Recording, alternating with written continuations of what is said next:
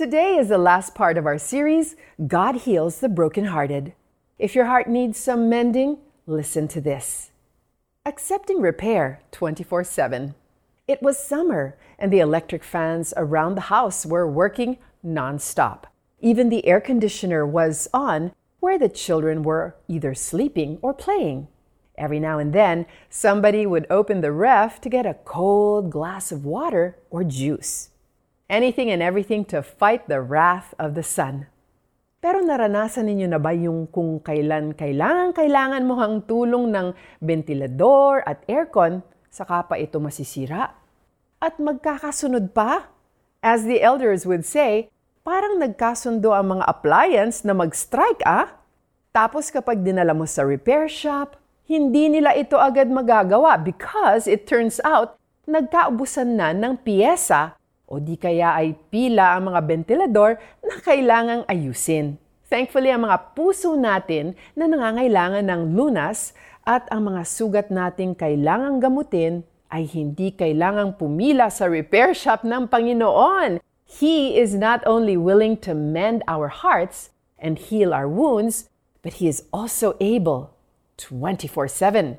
We don't even need an appointment para asikasuhin niya tayo. We don't even have to be afraid na baka wala nang available na piyesa para kumpunihin ang mga nasirang bahagi ng ating mga puso. That's how amazing our God is.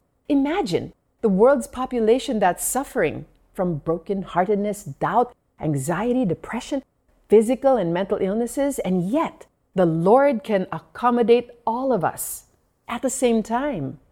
And when He does, we don't even need to wait for our number to be called.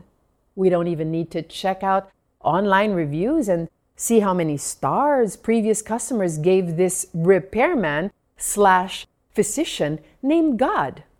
Kaya let's pray together. My Heavenly Father, when my heart is weary from what life is throwing at me, thank you for your ever available presence and power to comfort and heal me. I am humbled that someone like me can approach you, knowing that you will never drive me away. Thank you, Lord. Amen. And here is our application. May bahagi ba ng buhay mo na kailangang ayusin at kumpunihin? Alalahanin mong handang tumulong ang Diyos sa iyo kahit ano paman ang pinagdadaanan mo. No job is too difficult for our Father.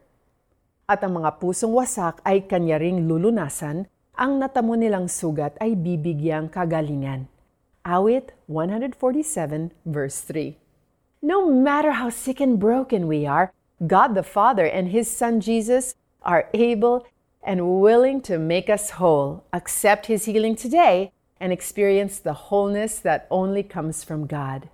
See you tomorrow for another comforting message from God's Word. I'm Joyce Burton Titular. Thank you for joining us on today's Tanglao devotional.